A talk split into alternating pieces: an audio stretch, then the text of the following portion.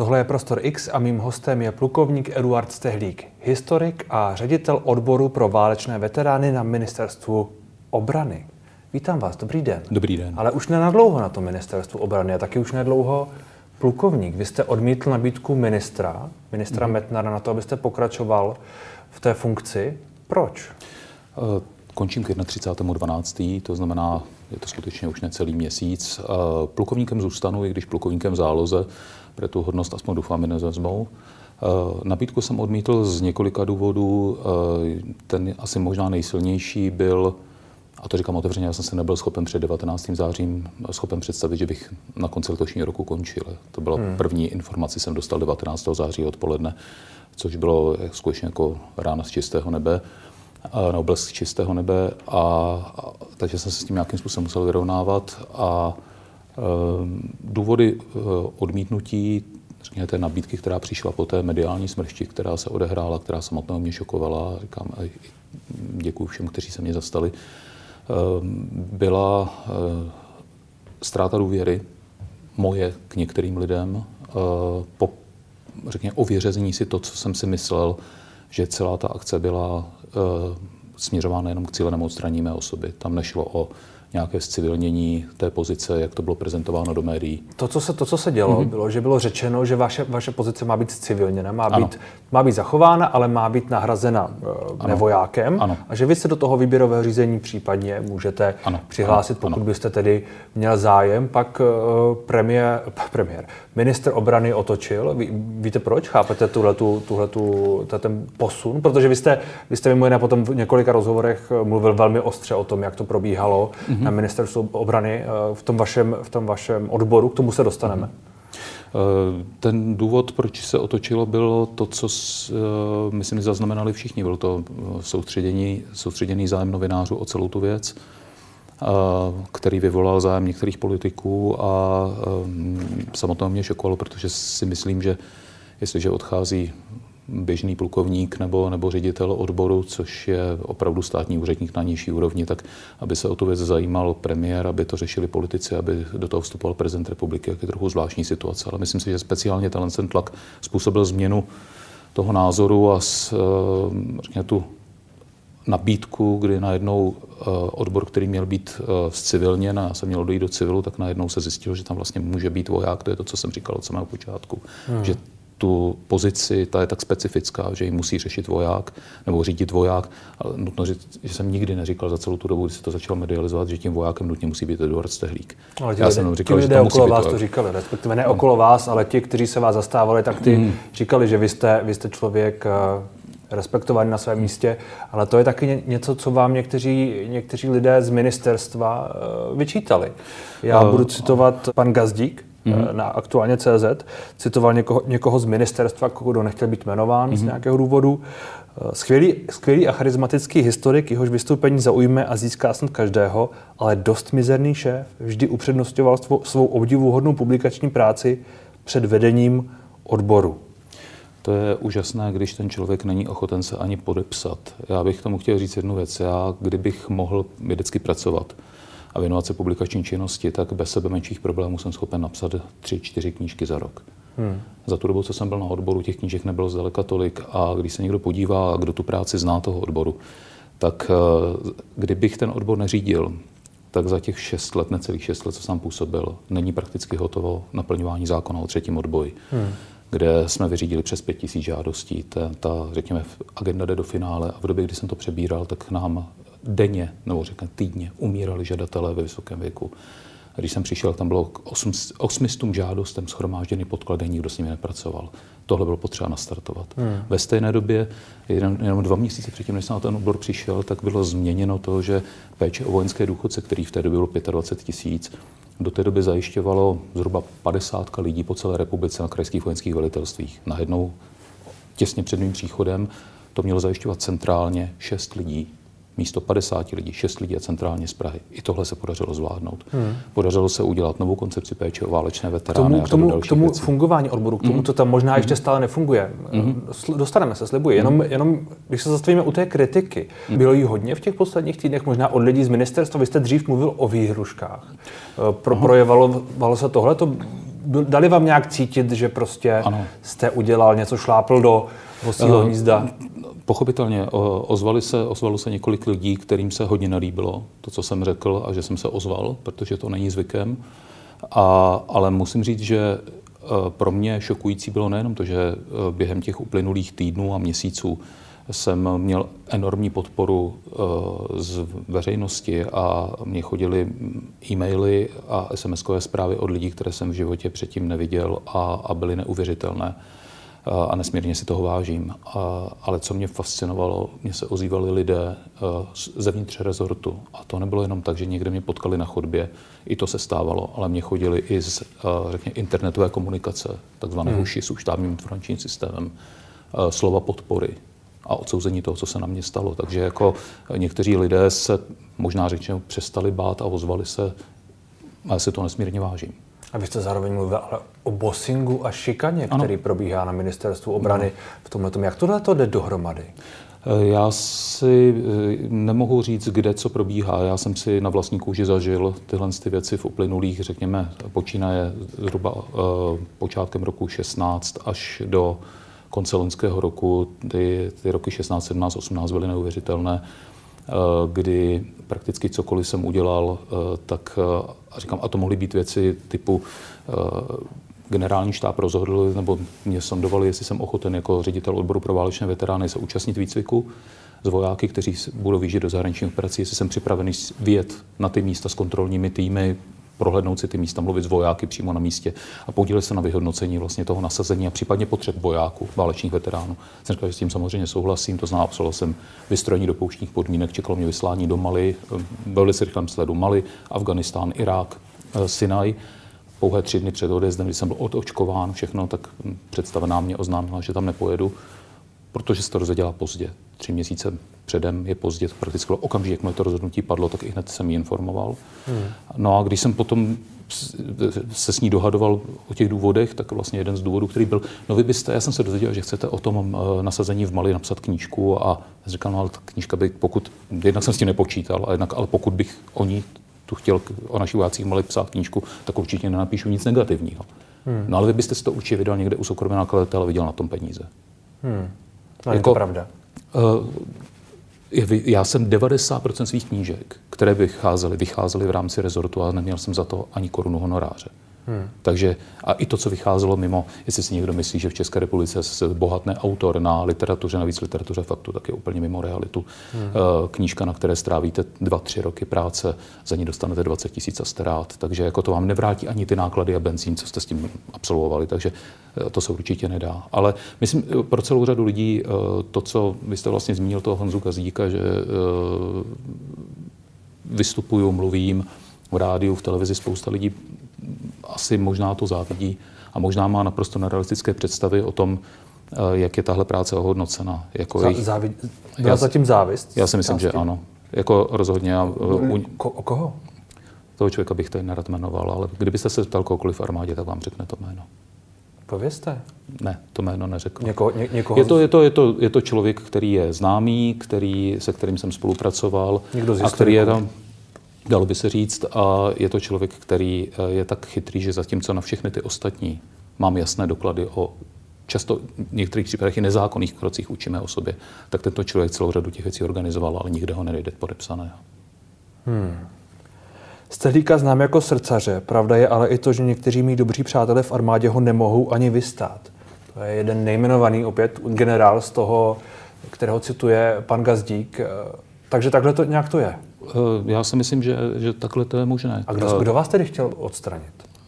To bychom museli říct konkrétní jméno, já to jméno opravdu říct nechci, protože... Ale, ale tak vy říkáte, že to bylo prostřednictvím někoho, tak pak uh, asi, ano, dělali pak se... asi máte nějaké uh, doklady, argumenty pro to, uh, že někdo něco dělal. Ano, to jsou kroky, které, když bychom si vzali jenom, co já jsem schopen doložit, tak Ku příkladu jsem si troufl říct, že mi přijde neúplně normální, aby na mém odboru eh, působili lidé, anebo já tam mám jich víc, ale jeden ve vedoucí pozici, který je evidovaným spolupracovníkem státní bezpečnosti.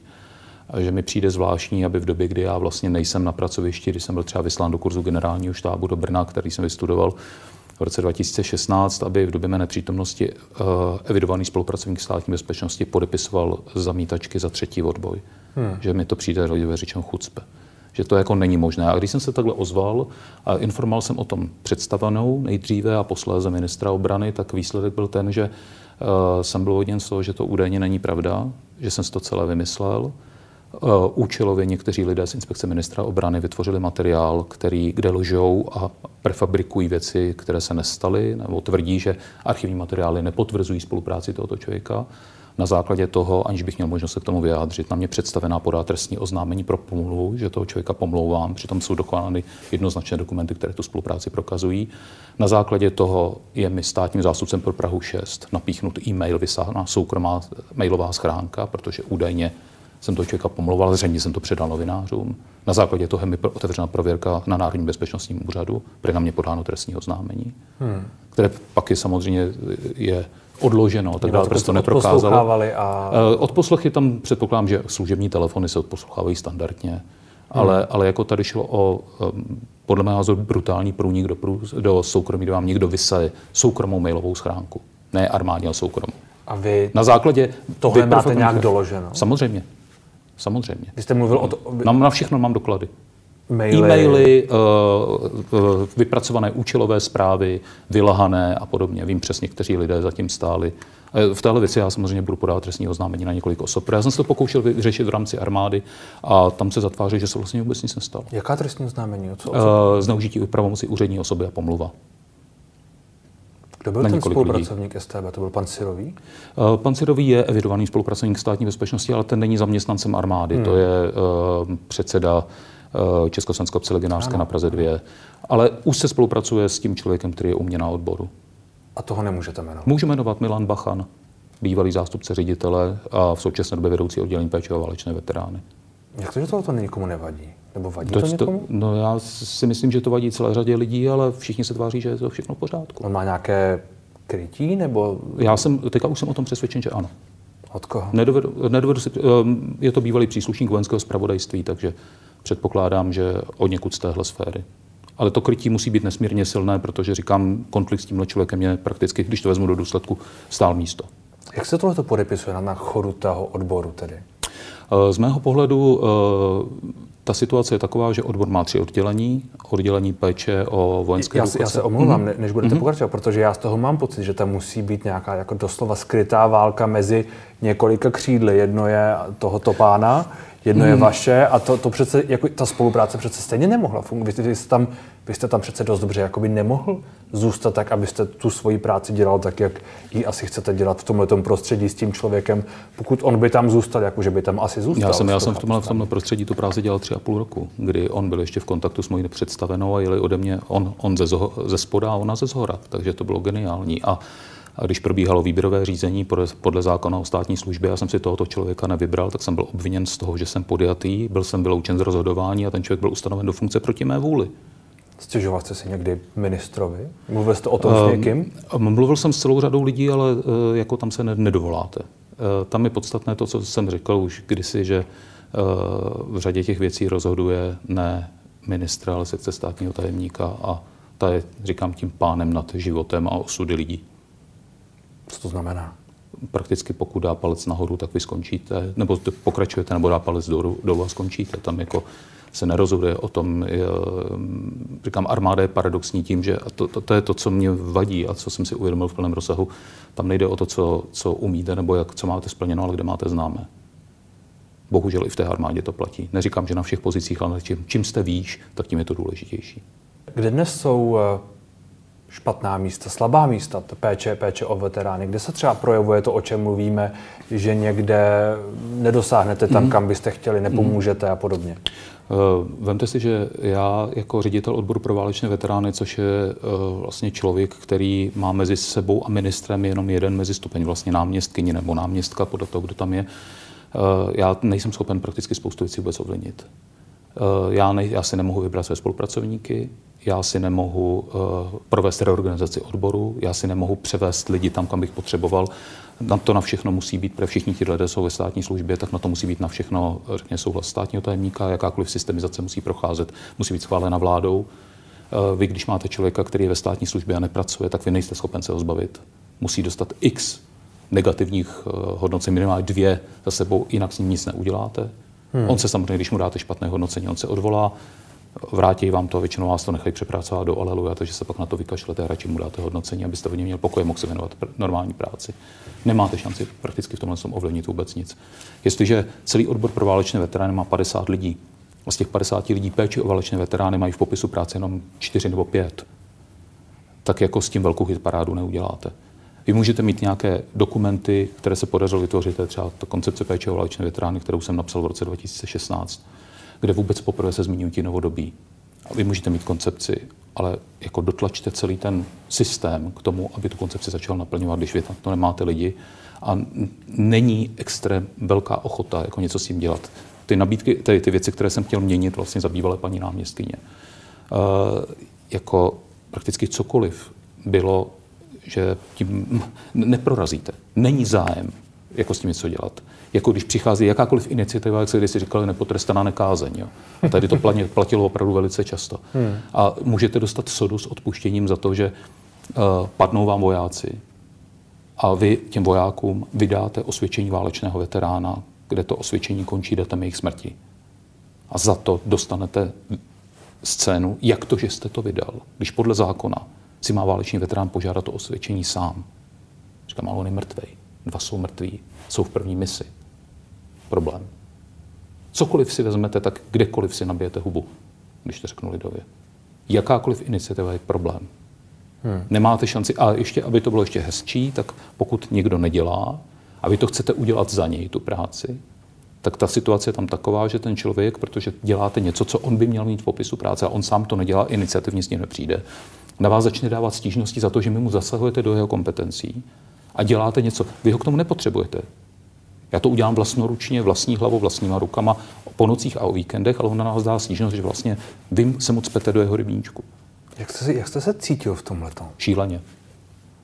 E, na blázinec. A teďka si vemte, že jste v situaci, kdy vlastně ve stejné době, kdy se tohle odehrává, vám náhle umře máma, s tím se vyrovnáváte, v zápětí vám najdou nádor v plíci, takže vám vyřezou nádor z plíce a ve všech těch věcech jedete, takže máte pytli zdraví, do toho se vám rozsype rodina, do toho máte problémy v práci takže to je tak akorát na, na ten špagát. Jo. A jak se říká, co vás nezabije, to vás posílí. A co vás posílilo? Co vám, co vám pomohlo v tomto období? Uh, veteráni. To práce s těmi lidmi? Jo. Fantastický. A odezva o těch kluků, kdy a holek, kdy přišli a poděkovali a kdy, kdy se podařilo třeba skutečně protlačit některé věci. Podařilo se dát dohromady. Eh, ještě před pár lety tady eh, nikdo pořádně nevěděl z těch novodobých, kdo přišel o život ani jak se ty lidé, lidé jmenují. Na oficiálních stránkách vysely často zkomolené, zkomolená jména, špatná křesní jména. Podařilo se udělat webové stránky In Memoriam Army.cz, kde jsou všichni ti padlí i někteří z těch, kteří prošli novodobými misemi a, a tady přišli o život neotevřené padáky, dopravní nehody, těžké nemoci. Takže spolupráce s nimi, spolupráce s těmi s vojáky a obrovská odezva od rodin po těch padlých, hmm. se kterými se podařilo navázat fantastický kontakt a v okamžiku, kdy a i teďka to, co se se mnou dělo, když vám píšou máme padlých kluků a děkuji za práci, kterou jste udělal pro jejich syna, tak to je asi to nejsilnější, co může se vám poštěstit. To je úžasný. A vy vždycky hodně emotivně reagujete na slova politiku nebo některých mm-hmm. kritiků v různých diskuzích, že mm-hmm. žoldáci a podobně. Mm-hmm. Berete si tohleto osobně? Uh, jo, jo. Přestože nejsem válečný veterán, já jsem vlastně nikdy do mise nevyjel, uh, přestože ten zájem jsem měl, ale nepovedl jsem, byl jsem ano v Fouzovkách na návštěvě v Afganistánu, to je tak celé. Ale uh, beru to tak, že jestliže někdo takhle hovoří o vojácích armády České republiky, tak je to zprostěrna protože Žoldák je, je člověk, který eh, v pondělí, eh, který bojuje za to, kdo mu zaplatí v pondělí za modrou vlajku, ve středu za žlutou, v pátek za oranžovou. Kdo mu dá víc, tak za to bude, bude válčit. Ale ty kluci a holky, kteří jsou za hranicemi, kteří vyjíždějí do zahraničních operací, kteří tam nasazují život, tak ty tam slouží pod vlajkou téhle země, pod vlajkou České republiky, plní spojenecké závazky České republiky. Nevysílá je tam pan ministr nebo pan generál z Plezíru, ale vysílá je tam republika po schválení parlamentem a, a tu práci tam dělají velice dobře. To znamená, jako, jestliže o nich někdo hovoří jako o žoldácích, tak je to blbec, s odpuštěním, já to nemůžu říct. Když jste uh, zmínil to, co je vše teď špatně a, hmm. a že to je systémové, zjevně hmm. systémový problém, hmm. ty, ti ministři o tom nepochybně věděli? Nebo věděli o tom? Já mám dojem, že jestliže jste na pozici ministra, a to je jedno, jestli je to pan Metnar, nebo, nebo předtím to byl Martin Stropnický, nebo já jsem za jeden a půl roku šef, dělal poradce eh, pěti ministrům svého času, hmm. jako kdy ta fluktuace byla obrovská. Ale uh, v situaci, kdy uh, musíte řešit zbrojní zakázky, uh, kdy řešíte věci z vojáky, nábory a tak dále, nějaký malý odbor, přestože když to vezmu, tak ten odbor se stará, jak jsem říkal, zhruba o 20 tisíc vojenských důchodců, řeší na 15 tisíc novodobých veteránů, zná nějakých 40 tisíc lidí by měl zabezpečovat hmm. péči eh, tak eh, to je mimo rozlišovací schopnost. Ale oprávněně to není schopen ministr. Já tomu, já tomu rozumím, ale vy mluvíte o malém, malém odboru, což je asi mm-hmm. možná pravda, mm. ale to bude spíš symptomatické pro celé fungování i v dalších odborech, nebo, nebo ne? Máte pocit, že, že tenhle ten odbor je v tom výjimečný, nebo že ty problémy jsou i jinde? Já bych nerad hodnotil situaci jinde, já znám tuhle tu svojí, ale rozhodně si myslím, že je, je uh, hodně, hodně nezdravého v některých věcech. Víte, já jako vojenský historik, uh, a mluvím o tom moc krát, a sešel jsem se se stovkami pamětníků ještě druhoválečných jako, jako historik a, a pořád si uvědomuji, že to, co je nesmírně důležité a na čem je postaveno, a je to jedno, jestli je to armáda nebo hmm. jestli je to civilní společnost, jsou konkrétní lidé.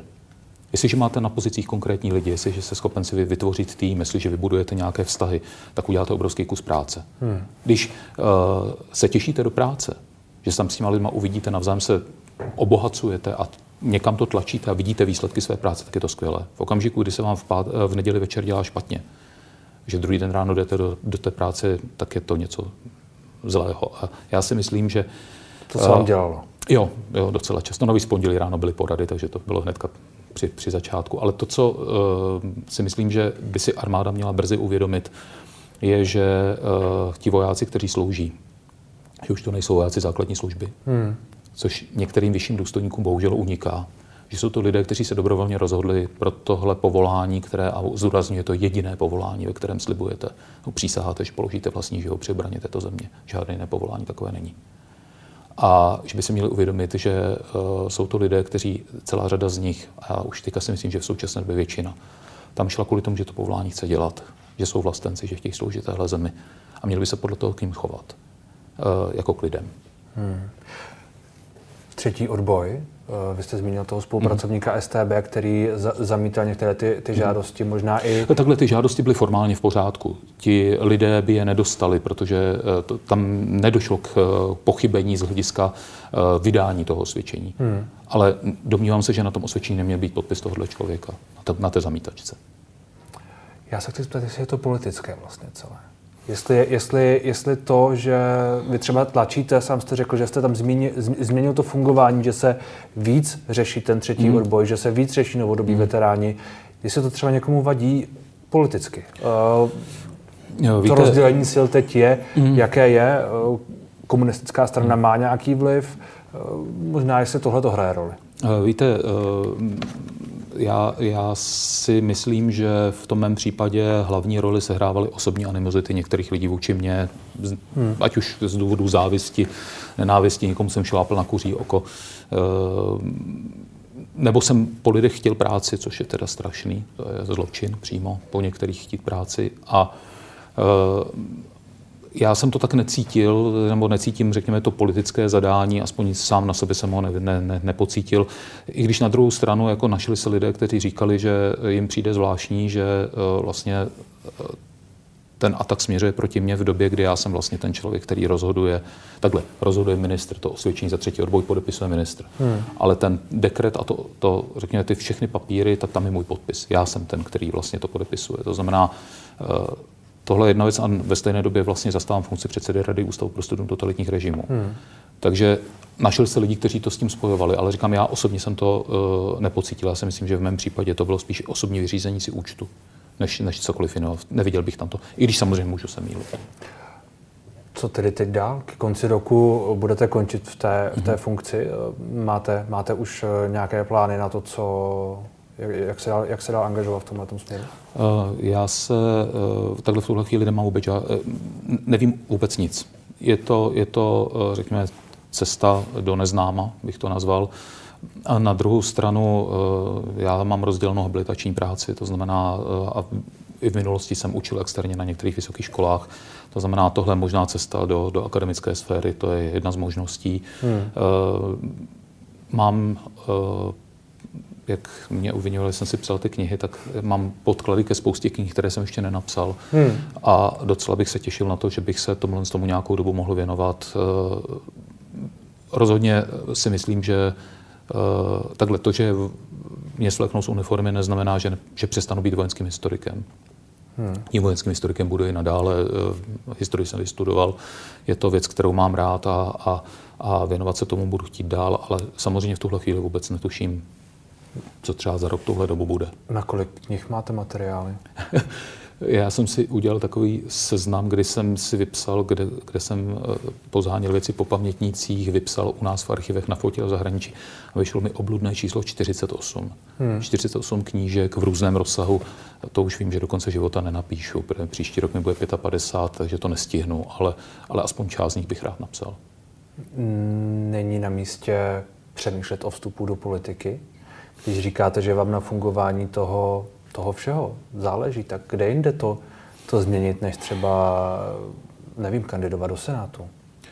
Víte, eh, to je složitá otázka. My jsme se ostatně bavili o té hmm. podpoře politické, o té podpoře hmm. lidí.